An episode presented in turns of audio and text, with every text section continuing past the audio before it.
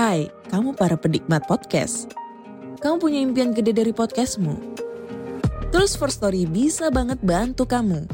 Mulai dari F-Link, Dynamic Audio Insertion, sampai statistik yang komprehensif.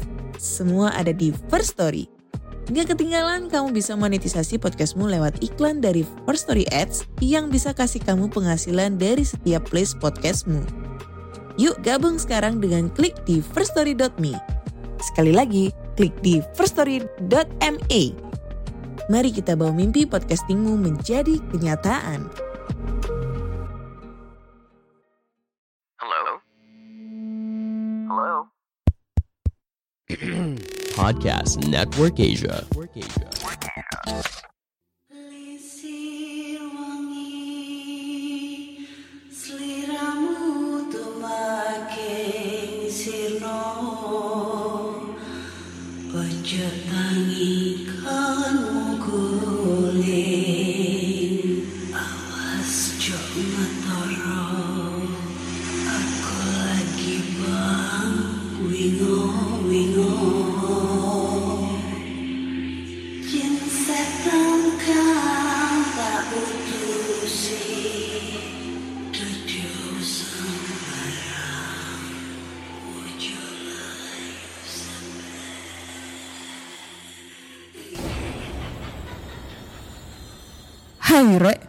yo apa kabar Ketemu lagi dengan aku si Anda di podcast kisah horor.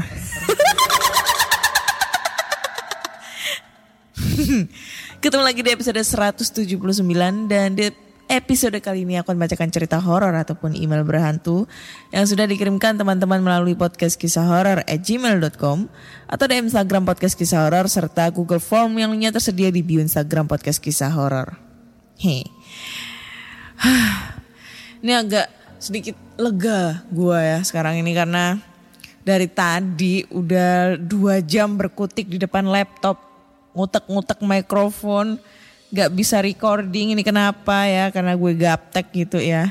Tapi setelah diutek-utek lihat tutorial dan lain-lain akhirnya bisa nih eh, untuk rekaman. Terus habis itu update episode terbaru buat nemenin kalian di mana pun kalian berada mau di rumah mau lagi di perjalanan mau lagi berduaan malam mingguan sama eh, pacarnya atau lagi nongkrong bareng sama teman-temannya itu bisa banget ya kan?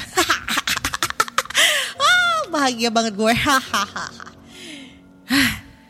ngomong apa lagi ya gue? Nah apa ya? Ah udah.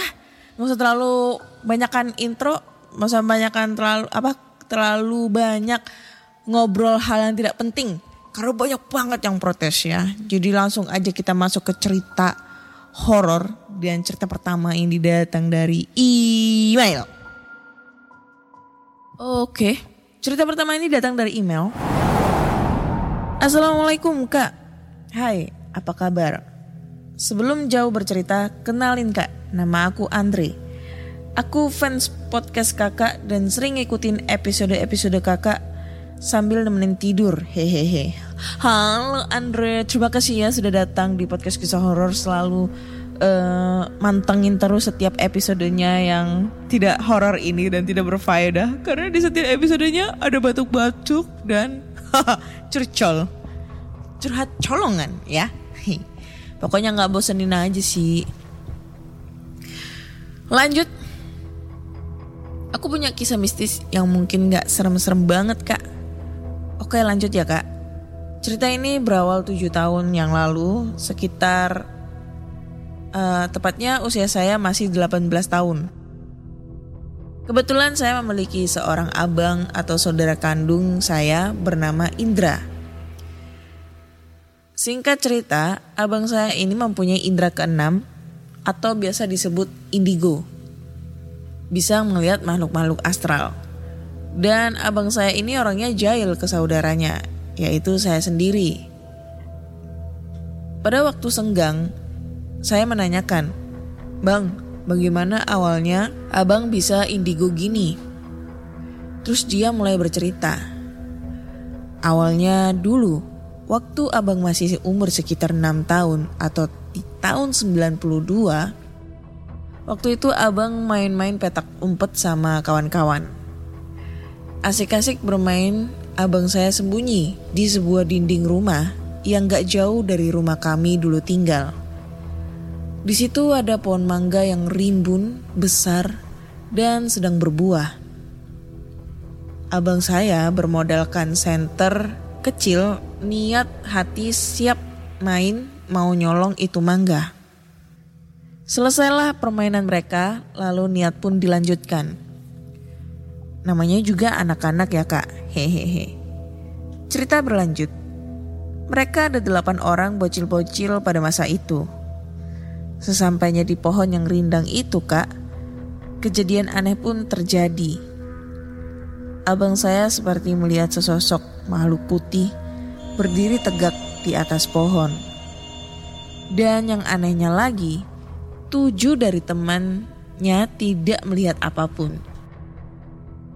Ya, jelas sekali dan di masa itu abang saya memang sama sekali tidak takut. Dia terus menyorot dengan senternya. Sebenarnya ini orang atau bukan? Tanyanya dalam hati. Dia pun mengurungkan niatnya untuk menyolong mangga itu dan mengajak teman-temannya pulang dengan alasan sudah malam. Oke kak, cerita berlanjut.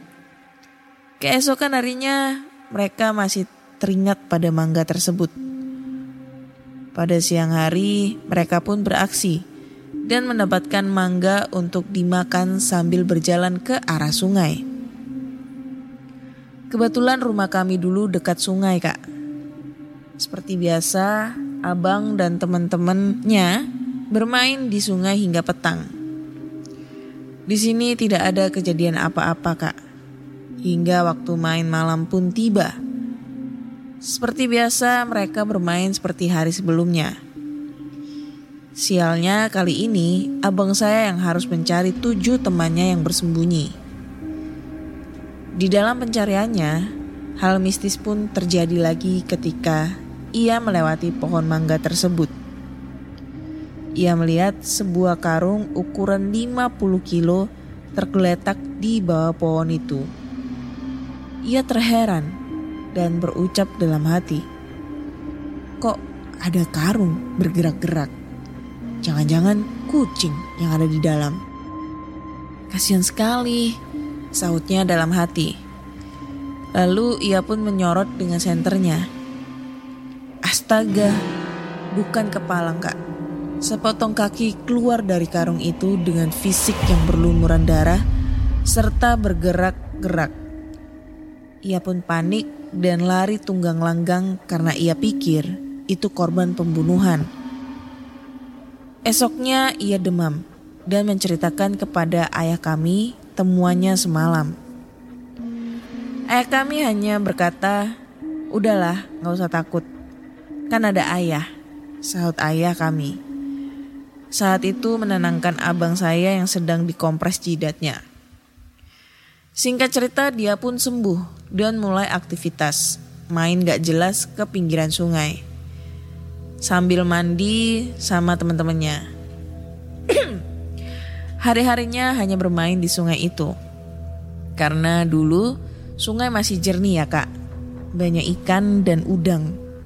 Sambil mandi, sambil mancing. Lanjut kak.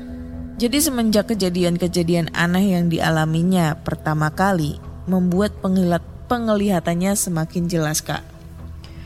Ia sering melihat sekelebat-sekelebat melintas dari pohon itu karena saking terbiasa dia pun acuh tak memperdulikannya lagi. Waktu pun berlalu, hari demi hari temannya bertambah banyak dan mereka pun sepakat untuk tidak lagi bermain di area pohon itu karena kebetulan kompleknya belum luas. Jadi mereka memutuskan untuk bermain di tanah kosong belakang komplek yang kebetulan ada penduduk sekitar 4 atau 5 rumah dan dikelilingi pohon bambu yang rindang serta diterangi lampu jalan. Mereka sepakat titik kumpul main siang sungai dan malam hari tanah kosong. Dan hal yang tak biasa Eh, yang tak bisa dilupakan abang saya hingga sekarang adalah Saat ia pulang dari sungai pada pertengahan maghrib sebelum azan berkumandang, ia tertinggal dari rombongan teman-temannya. Ia sendiri jalan pulang ke rumah yang kebetulan melewati rimbunan bambu-bambu tanah kosong itu. Dan kejadian tak terduga pun terjadi. Sekilas ia melihat di tengah rimbunnya bambu seperti tempat tidur bayi yang ditutupi kelambu serta dikelilingi bunga-bunga. Ia pun penasaran lalu mendekati tempat tidur bayi itu. Dan tiba-tiba sesosok perempuan berambut panjang keluar dari sela-sela bambu itu kak. Ia pun panik dan coba melawan ketakutannya. Ia terus ia terus menatap bayi itu sambil mengoceh dalam hati. Anak siapa ini? Diletak di rimbunan bambu. Ia tak peduli dengan sosok putih itu, ia terus saja menatap anak bayi itu kak. Dan sialnya, dugaan dia salah. Itu bukan bayi manusia, melainkan bayi si makhluk putih tadi. Dengan mengucap maaf, ia pun membuka sandalnya dan tancap lari tunggang langgang pulang. Tak berhenti di situ, Kak. Semenjak kejadian itu, indigonya mulai menguat. Ia sering melihat sekelebat bayangan hitam suara tangisan di area bambu itu dan ia pun memutuskan untuk tidak lagi bermain di area itu. Lanjut kak, cerita ekspedisi saya bersama Bang Indra pun terjadi. Saya penasaran apakah dia benar-benar bernyali kuat. Kebetulan rumah kami sudah pindah kak, tidak lagi di komplek itu. Kami pindah 15 km dari komplek itu. Pada 2015 atau 7 tahun yang lalu, kami berdua pulang dari warnet. Ya, kami memiliki hobi yang sama yaitu gaming. Kami menaiki motor ayah kami Yamaha Fish Air. Sengaja, Kak, biar nggak dimaling di warnet. Memasuki jalan yang rusak serta hujan yang lumayan deras, awalnya tidak terjadi apa-apa sampai kami melewati sebuah jembatan yang katanya angker. Kejadian aneh pun terjadi. Sayup-sayup saya mendengar suara wanita menangis. Tangisannya dalam memecah kalbu. Saya kode dengan tangan. Abang saya pun mengangguk seolah mengiyakan bahwa pendengaran saya tidak salah. Dia pun berucap, "Jangan lihat ke belakang, Dek." Dor. Eh, dor, dor, dor, dor. Jantungku mau copot. 500 meter suara itu terus mengikuti motor kami. Dan tiba di komplek suara itu menghilang seperti ditelan bumi. Lalu ia menjelaskan, tadi dia pas di belakang kita suaranya jauh, tandanya dia deket Bergidik semua buluku menceritakan kejadian ini, Kak. Selain gaming, kami juga punya hobi yang sama, yaitu mancing. Karena ayah saya kebetulan pedagang ikan di salah satu pasar di kota Medan. Saya mengatakan pada abang saya, Bang, minggu depan mancing yuk. Mancing di mana? Salta bang. Tuh di sungai sana. Ah, gak usah. Di situ ada bunker Belanda. Nanti kau panik ketakutan. Enggak kok, kan ada abang, sahutku. Ya udah kita berangkat malam abis isya. Oke bang, sahutku. Waktu saya nantikan pun tiba. Kami berbenah, aku menyalakan motor legend ayahku, sementara dia menyiapkan alat-alat pancing. Motor kami parkir di rumah saudara yang kebetulan gak jauh dari lokasi. Perasaan senang pun terasa ketika berjalan meninggalkan motor. Hingga sampai di pintu masuk lokasi, tiba-tiba perasaan senang saya berubah menjadi keringat dingin. Saya melewati kuburan keramat bersama abang saya. Awalnya tidak terjadi apa-apa. Dan saya dan abang saya pun kaget setengah mati selangkah kami melewati kuburan itu. Kedebuk, pohon pisang segede pelukan orang dewasa tiba-tiba tumbang di hadapan kami, tepat kurang lebih 30 cm. Jantungku serasa mau copot. Kami bertatap-tatapan sambil menaikkan alis. Abang saya berbisik, putar arah dek. Eh salah, putar arah dek. Lalu saya mendengar sayup-sayup seperti ada yang berbicara di sekitar kami. Dialognya kurang lebih seperti ini. Mau ngapain orang ini di sini? Entah, nggak tahu. Seperti ada tiga makhluk yang berdialog. Jujur saya merinding menceritakan kisah ini. Oke, lanjut kak. Waduh, panjang ini. Ntar dulu, nyampe mana tadi? Oh, kami pun putar arah tidak melangkai pohon itu. Kami ambil jalur alternatif dan tibalah kami di lokasi di bawah pohon sentul sentul yang rindang. Saya mulai memancing karena sudah melewati yang ekstrim-ekstrim, tiba-tiba seperti ada yang melempar saya dari seberang sungai. Saya positif, mungkin buah dari pohon ini, saya pikir. Abang saya pun izin sebentar mencari bambu untuk membuat pancing tambahan. Saya pun mengiyakan. 15 menit berlalu. Abang saya kembali dengan wajah pucat serta keringat yang deras di dahinya. Saya firasat ini ada yang gak beres.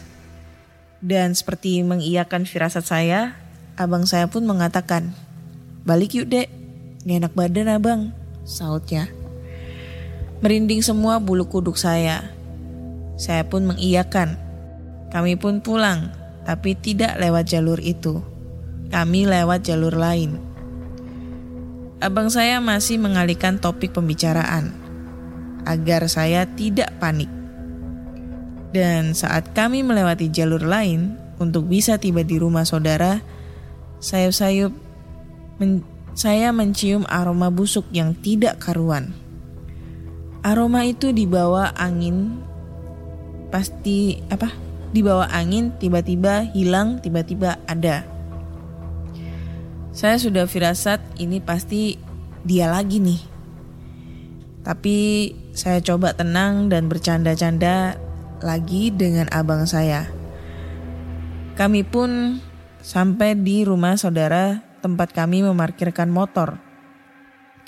Lalu ia pun bercerita, tadi pas abang ngambil bambu, abang lihat ada si mbak putih duduk di atas pohon bambu itu sambil ketawa. Gak berhenti di situ aja, abang ditantang duel sama penunggu paling kuat di situ. Besar, hitam matanya merah. Eh, besar hitam matanya merah. Terus abang bilang, saya di sini nggak niat adu ilmu, cuma pengen mancing. Kalau saya nggak boleh ambil bambu, ya udah, kalian nggak perlu nyerang saya. Abang mikirin kau dek, kata abang saya. Takutnya mereka ke arah ke arahmu, makanya abang lari sampai berkeringat.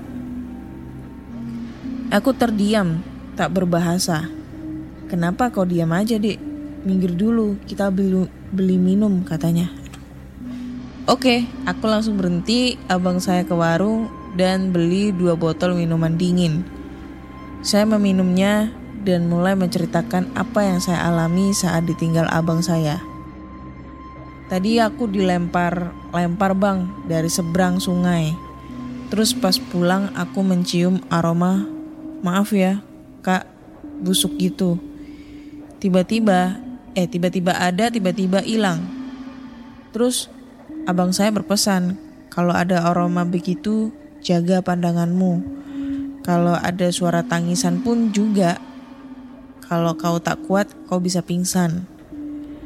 Aku pun memacu motor kami, tak kurang dari 20 menit kami pun sampai di rumah. Aku langsung ke kamar mandi, mencuci muka, sekaligus membayangkan kejadian yang baru saja kami alami. Dan sampai sekarang kejadian itu masih teringat jelas. Oke kak, next selanjutnya saya bersama abang saya ngantuk kak hehe. Sebelumnya makasih ya kak, semoga makin cakep. Hehe, assalamualaikum kak, waalaikumsalam. Horas bah ya. Terima kasih ceritanya siapa tadi namanya Andre ya. Panjang ya ceritanya ya, panjang sekali. 20 menit sendiri nih ceritanya ya. Oke. Langsung aja kita komentar ceritanya. Kalau di awal-awal itu ceritanya emang lumayan agak-agak serem, agak-agak nyambung, agak-agak gimana gitu. Tapi pas di endingnya, di cerita-cerita terakhir waktu dia mancing itu ya. itu jujur agak sedikit bingung aku dengan ceritanya. A- apa ya? Alur ceritanya itu gue bingung gitu loh. Eh ya pokoknya anjir, maaf. Ya pokoknya bingung aja mau ke mana ini alurnya. Terus ngemeng-ngemeng, kalau gue eh, ralat ya, abang lu tuh bukan indigo, melainkan dia punya kelebihan indera keenam. Karena yang dinamakan indigo dan indera keenam itu beda. Ya, kita searching nih, apa itu indigo, apa itu indera keenam, punya six sense. Kalau dibilang ini abangnya si Andre itu bukan indigo, melainkan indera keenam. Ini kucing gua kok resek banget sumpah. Nah, ini dia ya, ada artikel. Jadi kalau indigo itu adalah eh, orang yang pasti punya kelebihan indera keenam atau six sense. Selain memiliki indera keenam, orang-orang indigo biasanya juga memiliki kemampuan lain seperti bakat di bidang lainnya. Adapun ciri-ciri kemampuan yang dimiliki oleh orang-orang indigo itu di antaranya meskipun masih berusia 3 tahun, anak indigo telah menunjukkan kemampuan yang lebih dari anak seusianya. Misalnya saja skor IQ-nya mencapai 120. Selain itu anak indigo juga mengalami perkembangan yang cepat dalam hal kecerdasan otak dan spiritual. Namun dalam segi ciri fisik nampak tidak ada perbedaan antara anak indigo, pemilik indera keenam dan anak biasa. Kelebihan lainnya anak indigo biasanya lebih bijak karena lebih matang secara spiritual. Mereka juga kerap dianggap aneh karena terkadang terlihat seperti berbicara sendiri, entah dengan siapa. Itu. Kalau keistimewaannya orang-orang indigo adalah bisa melihat kejadian yang bisa terjadi di masa depan atau bahkan masa lalu. Setelah merasa seperti ada bayangan soal masa depan, biasanya orang-orang indigo akan mengetahui orang yang bersangkutan dan tidak jarang perkataannya benar terjadi. Itu adalah ciri-ciri anak indigo. Nah, kalau orang-orang yang six sense nih kayak eh, kakaknya Mas Andre itu hanya memiliki kemampuan itu saja, yaitu eh bisa melihat makhluk halus. Sebagian orang mengetahui kelebihan orang yang memiliki indera keenam biasanya hanya bisa merasakan kehadiran makhluk halus. Tapi ternyata tidak semua orang yang memiliki indera keenam itu hanya bisa melihat makhluk halus. Sebab ada beberapa kemampuan lainnya yang juga dimiliki oleh orang yang memiliki indera keenam. Seperti telepati, mendeteksi kebohongan, dan penglihatan kedua. Untuk kemampuan melihat makhluk astral biasanya itu yang dirasakan oleh orang yang memiliki kemampuan penglihatan kedua. Gitu. Jadi kurang lebihnya kayak gitu guys, ya. Beda antara indigo sama eh, six sense. Jadi kalau lebih tepatnya itu kalau indigo itu eh, mempunyai kemampuan eh ya indigo itu mempunyai kemampuan spiritual itu dari lahir. Dan biasanya kalau ada anak masih kecil gitu TK atau apa gitu ya pokoknya masih kecil banget dia IQ IQ-nya di atas rata-rata 120 itu bisa dibilang dia indigo. Tapi kalau six sense itu dia lebih ke bisa melihat atau cuma merasakan eh, kehadiran makhluk astral aja. Kalau indigo kan lebih bisa berkomunikasi dan lebih ke bisa melihat masa depan dan masa lalu. Kayak gitu sih kurang lebihnya ya. Oke, sudah jelas? Dan next kita lanjut ke cerita berikutnya. Next, cerita berikutnya ini datang dari oke. Jadi ini tidak mau disebutkan namanya. Judulnya adalah misteri ritual penambangan emas di Sungai Kapuas. Cerita ini bermula dari petualangan seorang sahabat yang hendak memulai bisnis menjanjikan. Di Kalimantan, sebuah tambang emas ditemukan dengan sebuah ritual goib. Di sana, rombongan Halidi beserta anak buahnya menyusuri rimba tak bertuan dengan ditemani seorang parano- paranormal yang sudah terkenal sakti. Selain ancaman binatang buas, mereka juga heran, eh juga heran. Mereka juga harus berhadapan dengan suku lokal yang kanibal. Orang setempat menyebutnya Dayak Jangkang. Namun bahaya ini tak sebanding dengan nilai harta karun yang mereka percaya ada di lokasi tersebut. Konon kabarnya, orang Dayak pun tak berani memasuki lokasi tersebut. Terkenal karena keangkerannya karena diselimuti kekuatan mistis yang dahsyat. Sebelum ditambang, emas tersebut harus dipancing terlebih dahulu karena benda ini sebenarnya memiliki khodam. Emas akan mudah ditarik dari lokasi yang memiliki kekuatan magis yang besar. Itu sebabnya mereka memilih lokasi yang tak jauh dari tepian sungai tersebut sebagai tempat ritual. Selain itu, sang dukun menambahkan di sekitar lokasi itu terdapat benda pusaka yang memiliki kekuatan luar biasa. Itulah sebabnya sang dukun berminat untuk disertakan dalam ekspedisi ini. Di malam ketiga, hajat mereka akhirnya membuahkan hasil. Sang dukun akhirnya berhasil berkomunikasi dengan khodam emas yang dicari-cari. Halidi pun sempat melihat perwujudannya. Sesosok bayangan legam menjulang dengan mata memancarkan sinar kemerahan di kegelapan malam. Pembicaraan antara dukun dan makhluk itu pun berlangsung alot. Awalnya sang makhluk meminta tumbal berupa kepala bayi laki-laki sebagai syarat agar ia mau melepas harta jagaannya itu. Namun persyaratan itu ditolak mentah-mentah oleh sang dukun dengan alasan tidak sesuai dengan prinsipnya. Mendengar alasan sang dukun, makhluk itu pun marah karena ia merasa tidak dihormati dan menantangnya untuk bertarung. Sebagai imbalannya, ia bersedia memberikan apa yang diinginkan sang dukun. Pertarungan pun terjadi antara mereka. Sang dukun pun melompat tinggi ke atas dahan pepohonan dan melancarkan sebuah serangan seperti pukulan yang memancarkan percikan cahaya kebiruan. Wanjay. Kayak sinetron di Indosiar aja ya, yang ada naga-nagaan anjir. Halidi merasa tidak percaya apa yang dilihat oleh matanya. Lututnya gemetar dan seketika tak dapat menggerakkan tubuhnya yang kurus. Sosok bayangan itu seperti mengerang dengan suara mengerikan. Persis suara raungan seekor beruang. Ada bebunyian seperti ranting pohon yang dipatahkan secara paksa di antara pertarungan mereka. Makhluk itu pun menggeram seperti hendak melakukan sesuatu.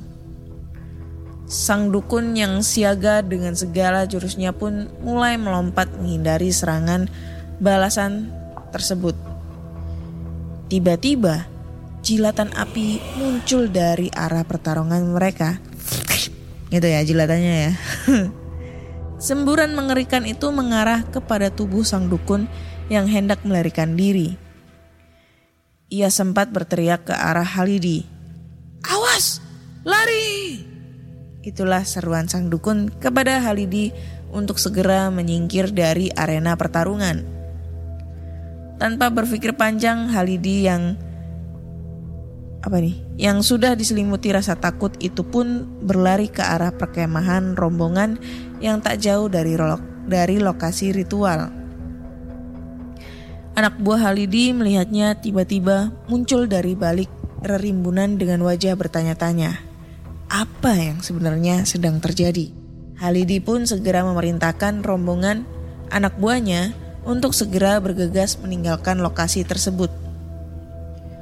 Sebelumnya sang dukun telah berpesan pada Halidi, jika terjadi apa-apa, maka ia harus segera meninggalkan lokasi tanpa tanpa perlu mengkhawatirkan si dukun. Tidak ada jalan pulang menuju desa terdekat selain menyusuri anak sungai dengan perahu lanting, sejenis pondok seperti rumah yang mereka sewa. Kabarnya, setelah sampai di desa, mereka segera bergegas pulang ke kota dan sepakat untuk sementara tidak menceritakan kejadian ini. Walaupun akhirnya ia menceritakannya. Keanehan terjadi.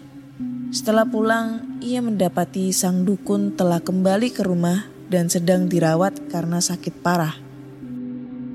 Menurut pengakuan sang dukun, ia sendiri berhasil lolos dari pertarungan mautnya dengan khodam penjaga emas. Halidi pun sontak kaget ketika melihat keadaan sang dukun yang terbaring ringkih. Ia mengira sang dukun sudah tewas saat rombongan mereka meninggalkannya di hutan itu. Bagaimana mungkin ia bisa kembali ke rumahnya, sedangkan jarak antara lokasi, desa, dan kota teramat jauh. Dengan kendaraan saja bisa memakan waktu 8 jam karena buruknya kondisi jalan. Belum lagi dengan kondisi sang dukun yang buta karena terluka akibat luka bakar yang dideritanya. Rasanya tidak mungkin ia bisa kembali. Kenyataannya sang dukun kembali dan berangsur pulih dari lukanya. Sejak kejadian itu mereka tidak pernah kembali ke tempat itu. Walaupun akhirnya mereka menemukan lokasi lain yang tidak kalah berbahayanya. Konon, kabarnya tempat-tempat penambangan emas tersebut banyak memakan korban. Cerita ini saya peroleh dari seorang teman yang menceritakan pengalaman pribadinya. Tokoh dalam kisah ini sampai sekarang masih hidup sebagai seorang pebisnis emas yang akhirnya bangkrut saat era reformasi dimulai tahun 98. Semoga cerita di atas dapat diambil hikmahnya ya kak. Terima kasih sudah dibacakan. Wassalamualaikum warahmatullahi wabarakatuh. Waalaikumsalam warahmatullahi wabarakatuh. Ya. Maaf kalau agak sedikit kurang fokus. Tadi kucing gua makan anting-anting gitu ya. Takut kelolokan. Makanya sedikit-sedikit ngeliat kucing. Dikit-dikit lihat kucing. Itu. Gue nggak tahu ini cerita real atau bukan. Tapi kalau misalnya ini cerita eh, dia bilangnya ceritanya eh, pada tahun 98 si temennya ini bangkrut di bisnisnya. Berarti kejadiannya itu sebelum tahun 98. Bisa jadi tahun 80-an atau 90-an awal. Yang pada saat itu zaman itu tuh masih apa ya? Teknologi itu masih belum sebegitu canggih kayak gitu. Masih daerah-daerah pun juga masih belum sepadat yang kayak sekarang gitu. Maksudnya dalam arti rumah-rumah belum sepadat yang kayak sekarang, jalanannya pun juga nggak sebagus kayak sekarang. Karena uh, gue pada saat tahun 9 95 94 itu jalanan-jalanan di rumahku sendiri itu masih ini belum aspal. Baru tahun 98 9, 2000-an awal itu jalanan baru di aspal kayak gitu. Jadi ya bisa dibilang hmm, apa ya? Bisa dibilang ini real dan bisa dibilang ini juga hanya cerita aja. Tapi kalau ceritanya ini di Kalimantan ya gue percaya banget karena di Kalimantan itu sejuta kota sejuta mistis lah ya. Apalagi di dalam hutan-hutannya kayak gitu. Banyak banget pendengar podcast kisah horor membagikan ceritanya yang biasanya pengalaman horor horornya itu di Kalimantan. Dan temen aku sendiri yang orang Kalimantan juga yang dari mana ya rumahnya ya Kota Baru, Banjarbaru. Nah itu itu juga sebenarnya dia punya banyak banget cerita mistis di sana, cuma dia nggak mau ceritain, penakut gitu. Jadi ya mungkin next time gue bakal tanya-tanya nih e, lokasi tadi apa namanya Dayak apa? Dayak kan dia juga orang Dayak tuh.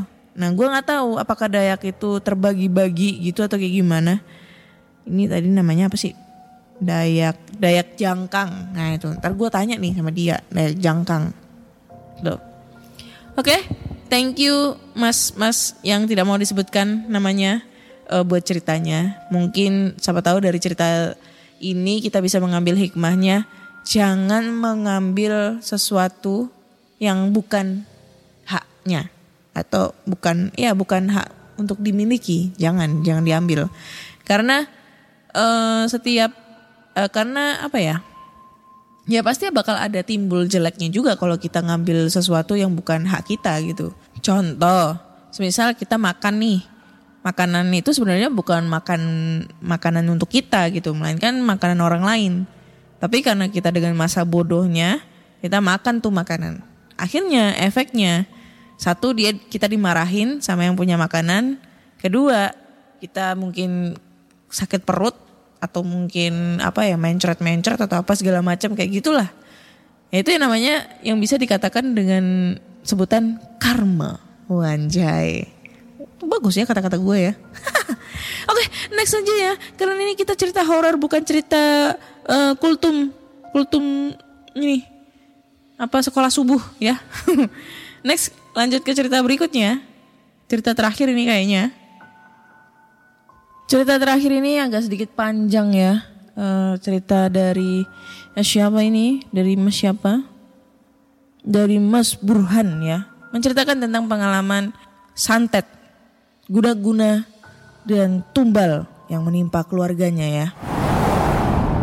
Seperti yang dikatakan eh, oleh Pak Kiai, kampungku disebut Kampung Bala. Tidak hanya seram karena banyaknya pesugihan dan dukun santet di sana, tetapi juga banyak yang melihat penampakan-penampakan.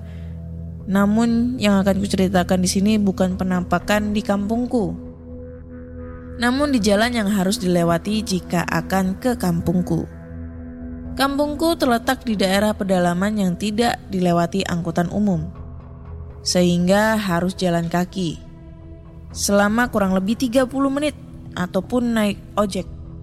Jika jalan, kaki harus melewati gang. Eh, jika jalan kaki harus melewati gang. Sebut saja gang C.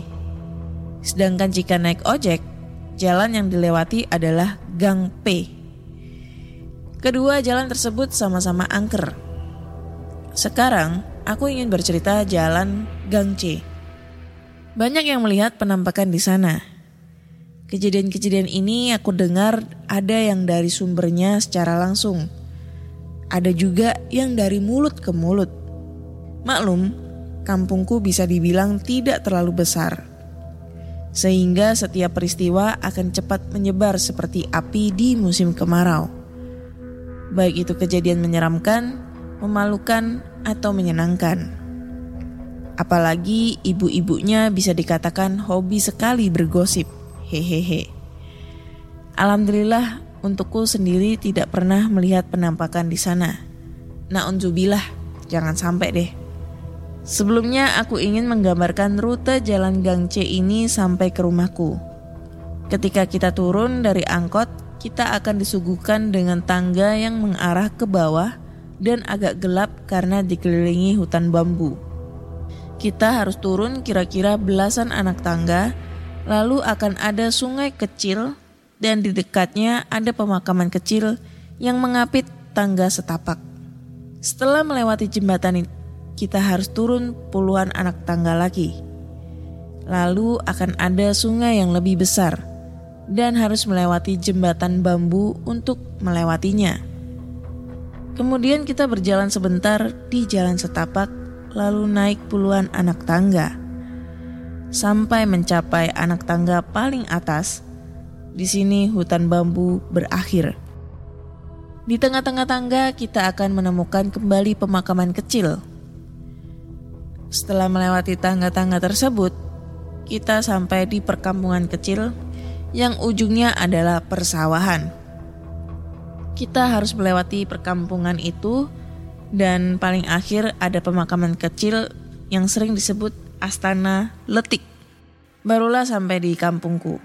Sepanjang jalan ini terkenal angker, apalagi di bagian tangga dan hutan bambu, sawah, dan Astana Letik. Maaf kalau penggambarannya kurang jelas dan membingungkan. Kejadian pertama. Kejadian ini terjadi sudah lama banget. Saat itu ada tukang sayur keliling. Sebut saja Mang O. Mang O harus berangkat malam-malam untuk belanja agar paginya bisa langsung didagangkan. Ia berangkat kurang lebih jam 2 malam dan harus melewati jalan Gang C. Ia berjalan dengan terburu-buru. Di samping karena takut juga agar bisa cepat-cepat sampai ke jalan mobil. Saat mulai memasuki tangga Gang C, Mang O langsung disapa oleh hutan bambu. Otomatis suasana menjadi mencekam dengan sesekali suara kriat dari pohon bambu menemani perjalanan Mang O. Untunglah di tangga pertama ini lampu jalan masih hidup, sehingga keadaan tidak terlalu gelap. Namun Mang O sudah menyiapkan korek api karena di tangga berikutnya yang sehabis melewati sungai besar. Lampu jalan selalu mati. Entahlah karena apa, walaupun lampu itu diganti dengan yang baru, lampu itu tidak mau hidup. Akhirnya warga membiarkannya begitu saja dan jika kita melewati tangga itu, warga harus menyiapkan penerangan sendiri. Baik itu senter atau korek api. Mang O turun tangga dengan tergesa-gesa. Ketika sampai di tengah tangga yang ada pemakaman kecil, tiba-tiba lampu jalan mati. Otomatis suasana menjadi gelap gulita. Dengan jantung bertalu-talu, Mang O segera mencari-cari korek api di kantungnya. Akhirnya ia menemukannya, dan dengan menghela nafas lega, ia menyalakannya. Namun kelegaannya tidak bertahan lama, karena ketika ia melihat di hadapannya ada sesosok yang tak pernah ia perkirakan. Ia ternganga ketakutan melihat Miss Kuntilanak sejengkal di hadapannya. Tubuhnya membeku seketika, tidak bisa bergerak sama sekali. Ia hanya menatap Miss Kuntau. Sampai Miss ini tiba-tiba membuka mulutnya dan tertawa geli. Suara tawanya membangunkan kebekuan tubuh Mang O. Dengan perlahan-lahan ia mundur sambil masih memperhatikan Miss Kuntilanak yang tertawa. Dan setelah jarak jarak suara Miss Kunti tetap mengikutinya. Eh gimana sih? Dan setelah jarak yang cukup lebar memisahkan mereka, ia pun berbalik dan lari terbirit-birit. Namun suara Miss Kunti tetap mengikutinya. Entah apakah Miss ini mengikutinya atau tidak, ia tidak berani menengok. Yang ada di pikirannya adalah kembali ke rumah tercintanya. Ia terus berlari melewati perkampungan, sawah, pemakaman dengan tertawa Miss Kunti mengiringinya. Akhirnya sampailah ia di rumahnya dan langsung menggedor-gedor pintu rumahnya. Bu, bu, ia terus menggedor-gedor pintu. Pintu dibuka dan muncullah istrinya dengan raut wajah bingung. Loh, pak, kok balik lagi? Namun Mang O tak menjawab. Dengan terburu-buru ia melewati istrinya di ambang pintu dan masuk ke kamarnya langsung menarik selimutnya. Suara Miss Kunti ini terus terngiang-ngiang di telinganya. Istrinya mengikutinya ke kamar dan menatap bingung ke arah suaminya. Ada apa pak? Tanya istrinya lagi. Nanti saja bu ceritanya, hanya itu yang dikatakan Mang O dan ia pun langsung menguburkan dirinya dalam selimut. Barulah esoknya Mang O menceritakan kepada istrinya perihal pertemuannya dengan Miss ini. Dan berita ini pun langsung menyebar luas. Semenjak itu Mang O pun berhenti menjadi tukang sayur. Namun baru-baru ini Mang O kembali melakoni pekerjaannya menjadi tukang sayur. Mungkin karena sekarang ia sudah punya motor sehingga tak perlu lewat jalan itu lagi. Dan hari Minggu, Mang O menceritakan kembali petualangannya bertemu dengan Miss Kunti dulu. Kejadian kedua, kejadian ini juga udah lama, masih dengan tukang sayur. Hanya tukang sayur ini adalah wanita. Sebut saja BI. Saat itu, ia berangkat kira-kira jam 4 untuk belanja. Dengan was-was ia berangkat. Alhamdulillah perjalanan sampai sekarang lancar-lancar saja, tidak ada apa-apa. Ia telah melewati sawah, perkampungan, turun tangga, dan melewati jembatan bambu. Saat ia mulai naik tangga untuk sampai ke jalan mobil, dari bawah ia melihat di tangga atas ada perempuan berbaju putih. Waktu itu ia tak berpikir macam-macam. Lawang udah mau subuh, jadi ia pikir itu orang yang mau berbelanja juga. Ia sangat seneng lah, asik ada temen. Pikirnya kala itu. Ia naik dengan terburu-buru agar bisa cepat-cepat sampai. Tapi pas udah mulai mulai deket, kok ada yang aneh. Perempuan itu menunduk dan rambutnya sangat panjang. Terus pas ia lihat kakinya, ternyata ia melayang. Kontan ia ketakutan. Tanpa pikir panjang, ia langsung berbalik dan lari terbirit-birit. Untunglah perempuan itu tidak mengikutinya atau menampakkan wajahnya. Mungkin ia bisa pingsan kalau hal itu sampai terjadi. Kejadian tiga, yang ini juga udah lama, saat tetehku masih bekerja. Saat itu teteh lembur sehingga harus pulang malam kira-kira jam 9 malam.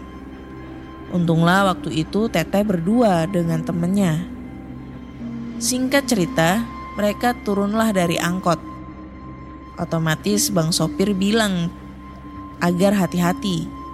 Maklum kalau dari atas jalan ini seperti gua. Gak terlihat seperti jalan. Teteh dan temennya hati-hati turun tangga pertama dan melewati sungai kecil. Sebelum turun di tangga kedua, temen teteh berkata, Rih, kita pulang malam-malam gini takut ih. Iya tak? Tetehku otomatis menjawab. Mereka pun melanjutkan perjalanannya menuruti, eh menuruti, menuruni tangga it, kedua ini. Di sini perasaan mereka udah gak enak bulu kuduk berdiri. Apalagi suasananya sangat sunyi, senyap, mencekam, dan remang-remang. Hanya sesekali suara kriat pohon bambu menemani perjalanan mereka. Dan dodolnya, mereka lupa untuk membaca doa, malah mengobrol sepanjang jalan. Mereka pun melewati jembatan, jalan di jalan setapak, dan naik tangga lagi. Setelah sampai perkampungan, mereka bisa sedikit bernafas lega. Sekarang mereka jalan lebih santai. Namun Teteh belum bisa menghilangkan perasaan gak enak di hatinya. Saat melewati musola, kan ada lampu jalan. Otomatis bayangan kan bisa terlihat. Nah, di situ Teteh melihat ada tiga bayangan. Satu lagi bayangannya agak jauh di belakang. Waktu itu Teteh cuma nyangka kalau itu orang. Teteh pun berkata ke temannya, Tak, kita nunggu orang lain yang di belakang yuk, biar lebih rame. Hah? Itu bayangannya udah terlihat. Kayaknya dia nggak terlalu jauh. Temen Teteh pun melihat bayangan. Oh iya Ri. Mereka pun menunggu orang itu sudah lama menunggu, kok orangnya nggak ada-ada. Rih, kok dia nggak datang-datang ya? Iya tak, padahal tadi bayangannya udah terlihat. Pas mereka melihat lagi di bayangan, bayangannya masih ada tiga dan jaraknya masih sama seperti tadi. Perasaan Tete dan temennya jadi lebih gak enak. Kita terusin aja yuk jalannya, tetehku berkata. Mereka pun berjalan tergesa-gesa. Saat ada lampu jalan otomatis, Teteh melihat bayangan dan ternyata bayangannya masih ada tiga. Satu lagi mengikuti mereka agak jauh di belakang. Teteh dan temannya pun berjalan lebih cepat, melewati sawah dan pemakaman. Saat melewati pemakaman akhir, kan ada pohon kelapa dan lampu jalan. Teteh melihat bayangannya sudah hilang begitu saja. Hanya ada dua. Namun mereka masih berjalan dengan cepat. Saat sampai di rumah, Teteh langsung menceritakan kejadian itu ke ibuku. Ibu pun berkata, mungkin ia berniat mengantarkan kalian. Karena tadi kalian bilang takut. Makanya kalau jalan malam-malam jangan bilang takut atau berani. Kalau ada yang bertanya bilang aja, La haula la haula quwata illa billahil aliyil azim. Ketahuan gua nggak pernah ngaji anjir. Semenjak itu tetehku tidak berani berkata macam-macam saat pulang malam. Ini hanya segelintir kejadian, Kak. Nanti aku akan post lagi yang lebih baru. Karena sampai sekarang pun masih banyak yang melihat penampakan di sana. Tapi memang jalan itu sekarang jarang dikunjungi, apalagi kalau malam-malam. Banyak yang lebih memilih naik ojek soalnya. Begitu juga dengan aku, hehe. Maaf kalau ceritanya membosankan dan tulisannya acak-acakan. Soalnya aku nggak edit dulu, jadi kata-katanya juga ada yang baku, ada yang enggak. Maklum, kuliah udah aktif kembali.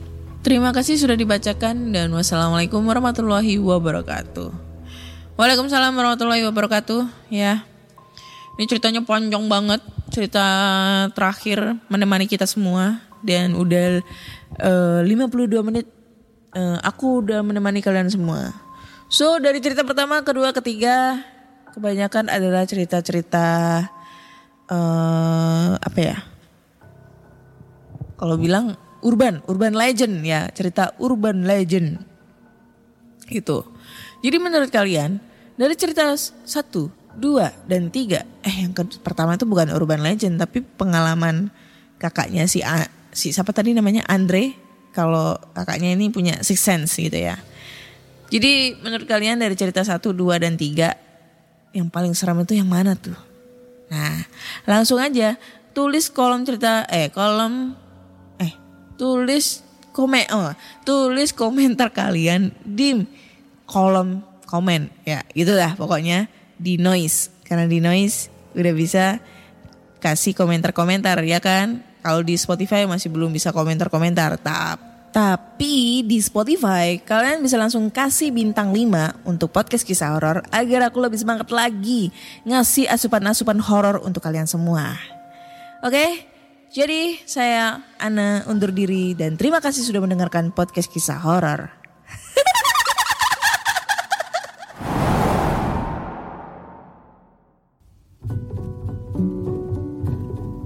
pandangan dan opini yang disampaikan oleh kreator podcast, host, dan tamu tidak mencerminkan kebijakan resmi dan bagian dari podcast Network Asia.